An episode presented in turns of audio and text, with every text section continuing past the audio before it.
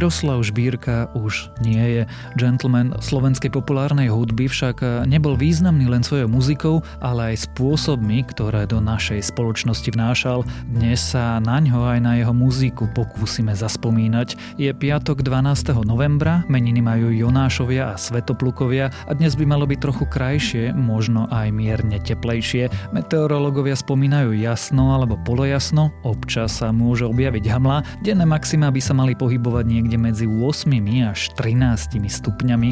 Počúvate Dobré ráno, denný podcast denníka Sme s Tomášom Prokopčákom. Doma mi každé ráno zapínajú rádio Slnečné lúče.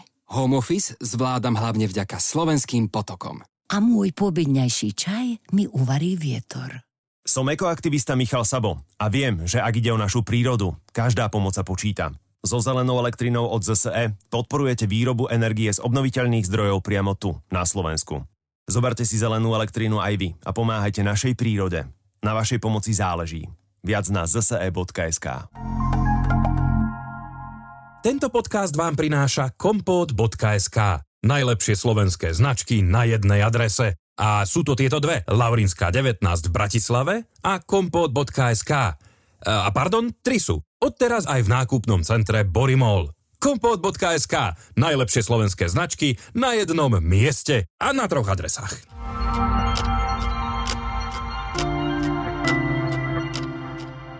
A teraz už krátky prehľad správ.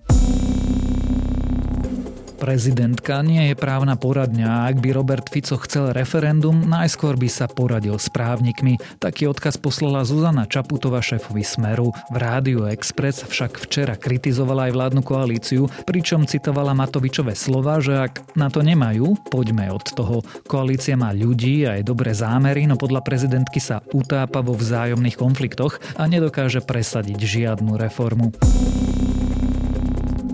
Interrupcie sa na Slovensku nesprísnia. V parlamente včera tesne neprešiel záborský návrh, ktorý mal zmeniť čakaciu lehotu od požiadania o umelé prerušenie tehotenstva po dobu, kedy môže byť vykonané. Návrh mal tiež zakázať reklamu na interrupcie a premenovať umelé prerušenie tehotenstva na umelé ukončenie tehotenstva. Vzorky z odpadových vôd ukazujú, že vysoký náraz koronavírusu sa odohráva vo všetkých krajoch. Pozitívnych pritom bolo viac ako 92% zo zhruba 250 odobratých vzoriek. Zároveň v nich narastá vírusová nálož. Naka v kauze Mýtnik obvinila aj syna oligarchu Jozefa Brhela. Jozef Brhel mladší sa mal podľa obvinenia podieľať na trestnom čine legalizácie príjmu z trestnej činnosti. Kauza Mýtnik sa týka machinácií pri verejnom obstarávaní a korupcie. Misia na mesiac v roku 2024 nebude. NASA totiž celý lunárny program posúva minimálne o rok. Nové pristátie na našej prírodzenej družici sa neodohrá skôr ako v roku 2025. Dôvodom je súdny spor so spoločnosťou Blue Origin o to, kto vyrobí lunárny pristávací modul. Ak vás tieto správy zaujali, viac nových nájdete na webe Deníka Sme alebo v aplikácii Deníka Sme. Hamblivý chlapec, skromný a milý, vtipný a s kúskom typického britského gentlemanstva. Miroslav Žbírka nebol ani tak hudobník, bol skôr spoločenskou inštitúciou a bolestivo si to uvedomujeme až teraz, keď sme sa dozvedeli, že už nám do redakcie svojim typickým spôsobom nezavolá, že už nezahra koncert, že sa s nikým neporozpráva. Jeho hudba bola pritom silná, nikdy v nej neuhol a paradoxne spája ľudí s rôznym hudobným vkusom. O Mekým Žbírka Bierkovi, o jeho muzike a o jeho živote sa dnes budem rozprávať s hudobníkom, hudobným producentom a moderátorom Pavlom Hubinákom. Ľakajú sa klietky rúk, pasce krásnych slov. Ľakajú sa zradnej siete sľubov. Palo, keď sa povie Miroslav Žbírka, čo sa tebe vybaví ako prvá asociácia? Ja viem, že by som to mal povedať, e, že hudba, ale asi prvé to, čo sa mi tak stalo tak osobnejšie, že niektoré stretnutia a taký ten jeho úsmev, lebo v podstate vždy bol prítomný ten úsmev, takže vybaví sa mi človek, ktorý sa jednoducho skoro stále usmieval. On mal povedať, že bol strašne milý, príjemný spoločník. Toto hovoríš? No, ja som ho nezažil iného, čo neznamená samozrejme, že iný nebol, ale z tých stretnutí, ktoré sme zažili, buď teda na rozhovoroch, alebo mal som to šťastie, že som teda aj stál na pódiu s ním niekoľkokrát ako doprovod jeho a tak som ho zažil iba takého, že bol jednoducho dobre naladený a nerobil nikdy stres. To je také veľká vec. No je pravda, že už keď má za sebou toľko vystúpení, tak robiť stres je asi divné, ale on tak spokojom to prezentoval aj ďalej, že ten pokoj podával ďalej a to je dobre na tom pódiu, že aby si vedel, že e, všetko je v poriadku. Ja sa vždy ukludním, keď takto hovorím, vždy si spomeniem na svojho brata, ktorý mi ktorý ma kedysi v kuchyni pozoroval, keď som cvičil prvé akordy. Myslím, že to bol A-dur. On ma tak pozoroval a hovorí mi, Meky, ty raz urobíš kariéru. Tak pozeral na neho, čo ide a on mi hovorí, máš výbornú tvár pre rádio. To je bežná vlastnosť, najmä v tom vrcholovom showbiznise, lebo v tomto bol Meky Šbírka vlastne takým fenoménom samo sebe.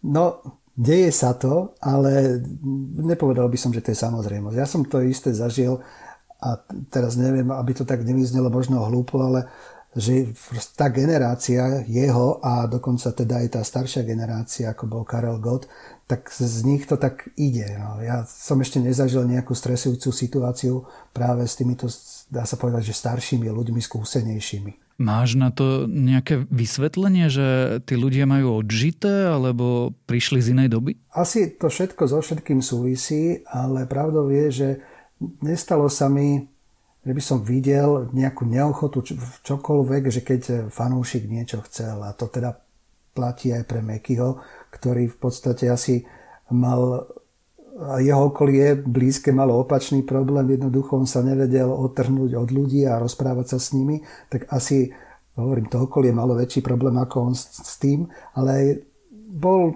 taký vrúcný, no jednoducho fakt, že odpovedal na otázky a bavilo ho sa rozprávať. To, čo opisuješ, je vlastne až nejaký spoločenský fenomén, tak? Svojím spôsobom je, lebo ja z okolností som nad tým rozmýšľal prednedávnom, že kto z ľudí, z takých tých populárnych je taký, že v podstate, nechcem povedať, že vyhovuje, lebo to by bolo hlúpe, ale že ho, že ho rešpektujú všetci, lebo ja si neviem predstaviť, že by Mekyho niekto nemal rád, že by mal ozaj že niečo veľmi zásadné proti nemu. Je veľa obdivuhodných, obdivuhodných ľudí, ale toto, to sa teda deje ozaj, že málo kedy. Že jednoducho aj naprieč hudobným spektrom, to je jedno, že či to boli ľudia, ktorí robili pesničky, či to boli hudobníci, ktorí mali bližšie k elektronike, alebo dokonca hip-hopery.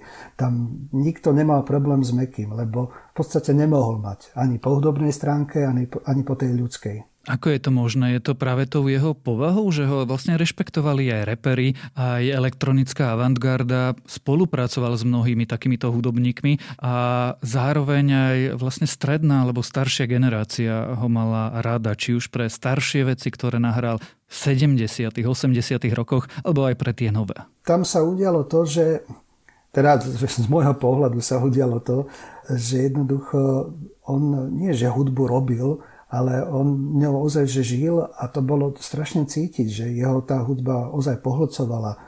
A to, čo dával von, si dvakrát, trikrát, možno päťkrát rozmyslel a jednoducho fakt keď si pozrieš spätne, tak nemôžeš povedať dokonca ani na tie skladby, ktoré sú najprefláknutejšie, nič zlé. Lebo si vypočuješ už len 22 dní a zistíš, že fakt to znie, ako keby to nahrávala, ja neviem, fakt, že indie kapela.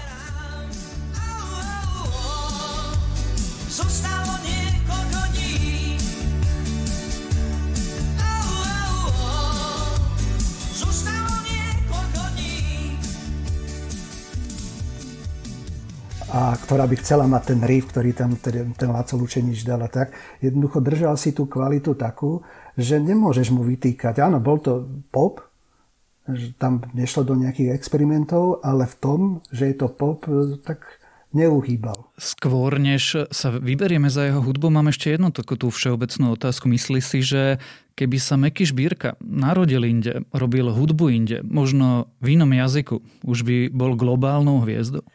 Uh, tak toto, na, na toto sa asi nechcem do tohto pustiť, pretože je, je to fakt, že zložité. Nie vždy ide len o hudbu, ale myslím si, že s tým, čo...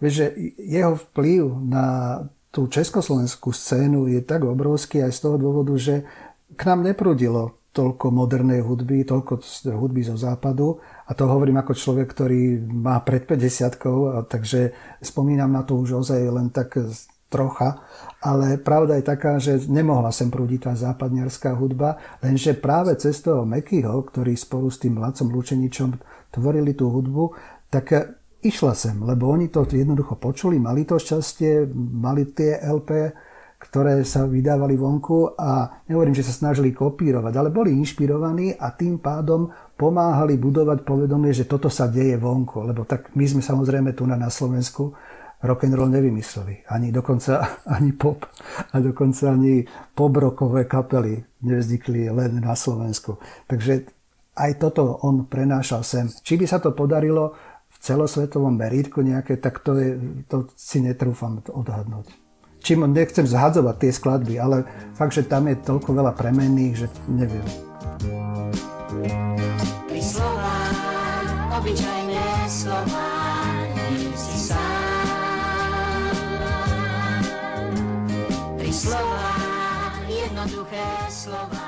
Ako je možné, že sa to vlastne stálo? Veď oni boli v 70. rokoch, keď bol modus, keď bol limit, keď napokon v 80. rokoch nahrali muzikál Neberte nám princeznu, tou kapelou, ktorá prinášala ten hudobný dekadentný západ. A napriek tomu sa im to darilo. No tak e, to Neberte nám princeznu, tak to je hudba Deža Orsiniho, takže tam sa spojili viacero ľudí. To je tak, to je tak výnimočné, tak nádherné dielo, na ktorom teda participoval aj Meky, ale to si dovolím povedať, že to by sa asi nestratilo ani niekde vo svete. Ale to ostatné, neviem, že podľa mňa sa jednoducho stretol s ľuďmi a aj fakt už niekoľkokrát spomenutý ten Laco Lučenič, že jednoducho fakt boli nadšenci, lebo oni sa snažili. To nebolo to, že my ideme teraz, my sme počuli, ako je, existuje nejaká kapela, volajú sa Depeche Mode, majú elektronické bicie a my si to ideme teraz kúpiť, lebo niekto môže vycestovať niekde a jednoducho nahráme niečo také.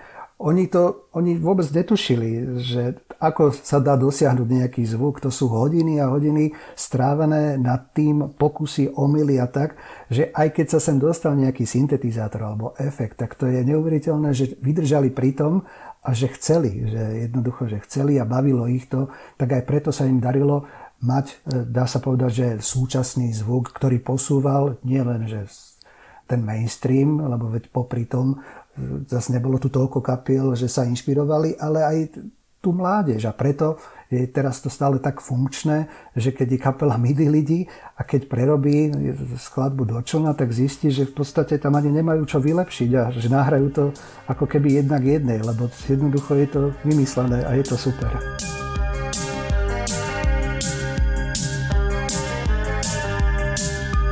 Do mi stále tečie voda niekoľkými dierami. Čakám, že mi ruku niekto podá. A potom príde koncert, kde si toho žbírku zavolajú na pódium, aby to odspieval sám. A príde, lebo taký bol. To, to je práve, že to je...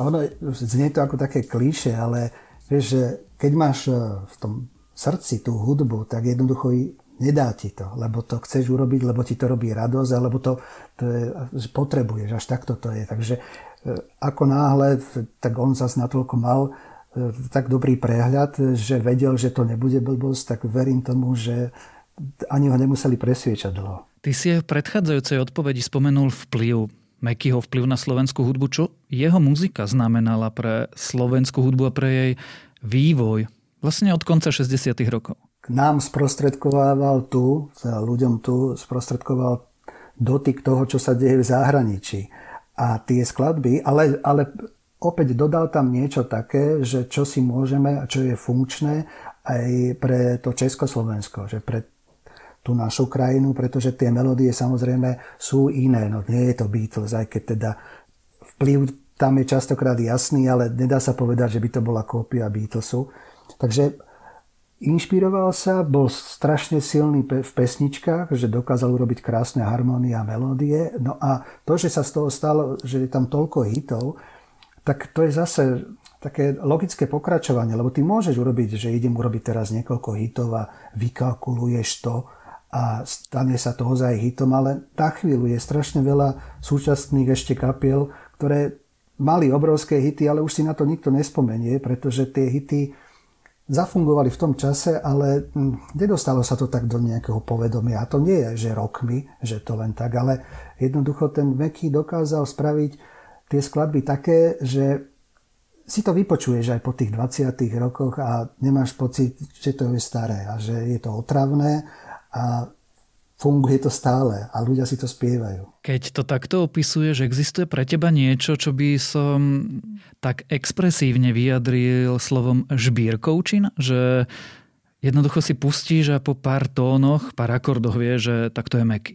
Tak akordicky on sa dosť vyvíjal, teda, že hudobne boli tam, bolo tam teda také tie najprv klasickejšie veci a potom prišli tie 80 kde vtedy sa zbláznil práve Laco e, z tých mašiniek, ktoré tu boli a nástup syntetizátorov a tak. A nie vždy aj odstupom času na to spomínajú ako v najlepšom, lebo je evidentné, že sa z toho ozaj pobláznili a niečo tak tým pádom znie archaickejšie ale tak, tak to je, vtedy sa z toho tešili a tak to je.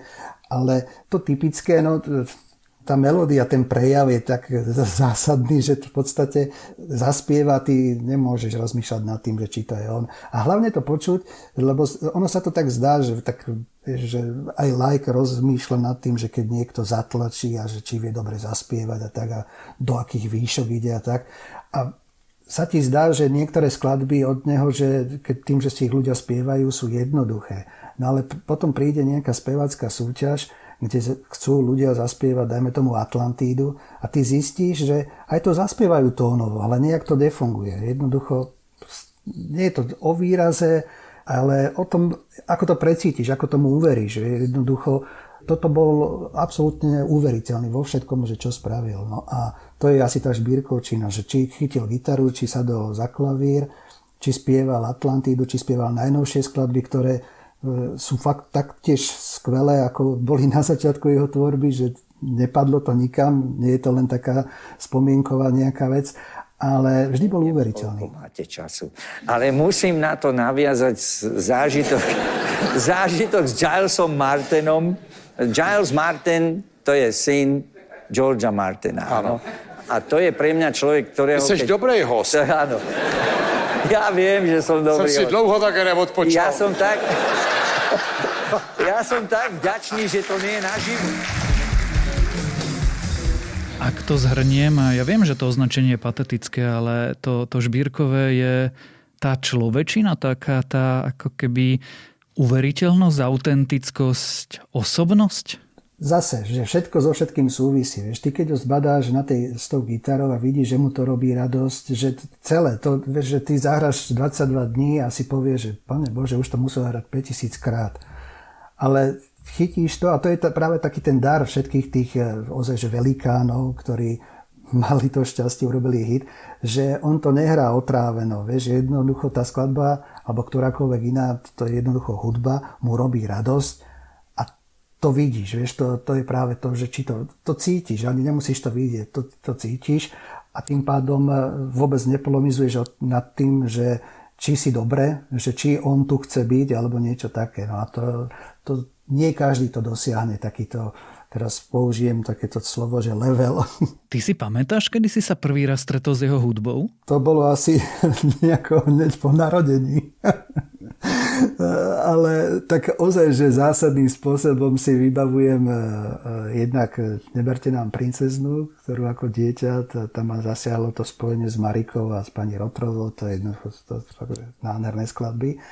No a potom rôzne triangle a tak, to si, to si vybavujem. Že skôr 80 keďže som ročník 76, takže 80 Keď sa opýtam profesionálne, čo pre teba ako hudobníka Žbírková tvorba znamenala a čo v tebe ako profesionálovi zanechala? Práve to, že to sú také veci, že keď sa učíš hrať na gitare a všetci sme sa teda učili hrať na gitare, ktorí hráme na gitaru, tak sme sa nejak začínali a to si začneš hrať, jednoducho to je také automatické, že keď chytíš prvé akordy, tak e, nejdeš hrať teraz hneď Satriányho alebo čo, ale hra, chceš hrať pesničky. A ten Meky, on to aj viackrát povedal, že veľmi rozmýšľal nad tým, ktorý akord kam, aby to nebolo veľa, radšej menej a všetko, že tá hudba bola vymyslená. No a to je, že od začiatku ťa sprevádza. Nech už sa potom vydáš ktorýmkoľvek smerom hudobným, ale jednoducho, keď si na Slovensku alebo v Československu, tak eh, od začiatku ťa sprevádza teda tá jeho hudba. A už to, sa to nedá dať preč, že jednoducho máš to sebe. Takže bez toho, aby si nad tým rozmýšľal, tak z fleku dáš hneď možno 20 skladieb. To asi nemožno povedať o veľa hudobníkoch, ani tu. No, to nemožno povedať veru, že to, to, to nefunguje. Je, je tu strašne veľa dobrých hudobníkov, a ktorí sú fakt, že skvelí, ale e, nemáme ich tak na rozdávanie a Becky mal absolútne teda výnimočné postavenie. Ja, ja hovorím Meky, ale asi by som naozaj by sa patrilo a troška sa za to ospravedlňujem, ale keďže on sám to tak často prezentoval, tak Miroslav Žbírka. Tak. Na záver položím ešte jednu osobnú otázku. Ako si budeš, alebo možno ešte lepšie položená otázka je, ako si chceš Miroslava Žbírku pamätať? No ja, ja si pamätám, tých eh, stretnutí bolo niekoľko, ale všetky si ich ozaj že do, pamätám a chcem si ich zapamätať ako toho človeka, pri ktorom som sa fakt, že vždy bavil. To je jednoducho radosť, keď niekde prídeš a zavoláš si hostia na rozhovor a vieš, že ty môžeš mať aj migrénu alebo čokoľvek, alebo si jednoducho nemáš náladu, ale vieš, že tá hodina alebo koľko máš vyčlenený čas bude skvelá a že bude pre teba obohacujúca, pretože nie som si úplne istý, že či každý rozhovor s ním, ktorý som absolvoval, bol pre ňo obohacujúci, že, ale pre mňa istotne, no, že nie každá otázka, ktorú dostal do mňa položenú, bola nejak zaujímavá pre neho, ale každá odpoveď, ktorú som dostal, tak bola fakt, že skvelá. Ja som mal to šťastie, že sme sa naposledy zhovarali o o rôznych nahrávacích spôsoboch, o, o mašinkách, o gitarách a to bolo fakt, že dvaja chlapci sa rozprávajú o hračkách a nešlo to vypnúť. Tak to bola obrovská radosť. Ale ja som sa dozvedel veci, ktoré, vieš, že o konkrétnych nástrojoch sa vieš dočítať. Ale o tom, ako si k ním prišiel a aká cesta k tomu, aby si to potom počul, bola, tak to dostaneš iba od tých ľudí. No a Meky mal ten dar, že si to pamätal a teda rád sa aj o tom rozprával a Takže takto si to ja budem pamätať cez tie stretnutia a väčšine usmiatého pána. Nebudem sa pýtať, či, Opýtam sa, ako bude tebe a slovenskej hudbe vo všeobecnosti Miroslav Žbírka chýbať. Zem pradávnych slnk v chladnom tieni tajomstiev na mapách jej dávno nie. No, tento rok je veľmi smutný samozrejme a veľa ľudí odchádza takých, ktorých my a nechcem, aby to vyznelo tak nejako ozaj, že pateticky, ale ktorí ma formovali. Fakt, že jednak hudobne a teda jednak slovom, humorom a všetkým. A on bol taktiež jeden z nich a cítim to tým asi, že sa už dostávam do určitého veku, že niektoré veci odchádzajú a už sa nedá to ničím nahradiť.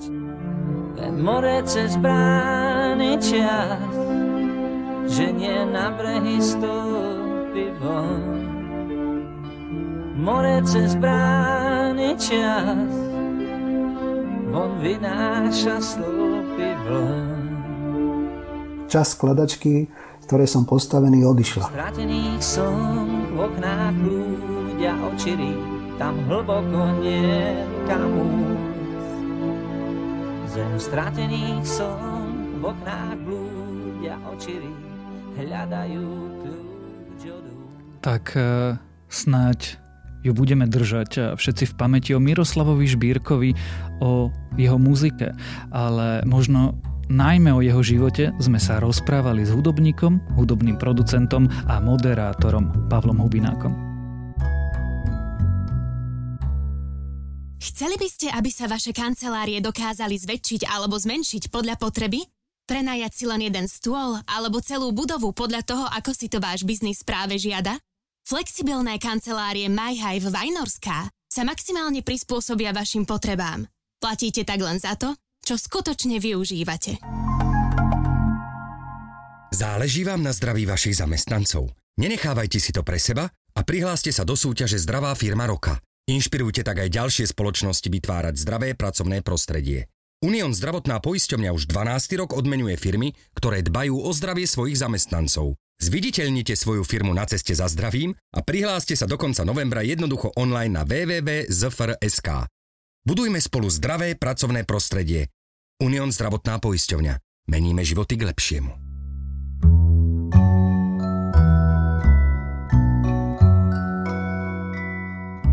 Mojím dnešným odporúčaním je celkom pochopiteľne hudba Miroslava Žbírku. K jeho skladbám máme asi každý individuálny vzťah, páčia či nepáčia sa nám rôzne z nich, ale teda mojou srdcovkou je muzikál Neberte nám princeznu, aj keď je to teda hudba Deža Ursiniho, texty Jana Štrasera a spev Žbírku, Gombitovej a Rotrovej, ktoré sú milou kombináciou na nejeden sichravý večer a na túto pandemickú jeseň sa hodia špeciálne špeciálne. A to je na dnes všetko. Dávajte na seba pozor. Počúvali ste Dobré ráno, denný podcast denníka Sme s Tomášom Prokopčákom. Dobré ráno pre vás moderujú Jana Maťková, Zuzana Kovačič-Hanzelová, Nikola Šulíková-Bajánova a ja teda Tomáš Prokopčák. O produkciu sa starajú Kristýna Paholík-Hamárová, Kristýna Janččová, Viktor Hlavatovič a Ondrej Podstupka. A keďže je piatok, dnes vychádzajú aj nové epizódy podcastov Piatoček a TFM. Zajtra sa nachystajte na nový klik a v nedelu na dejiny.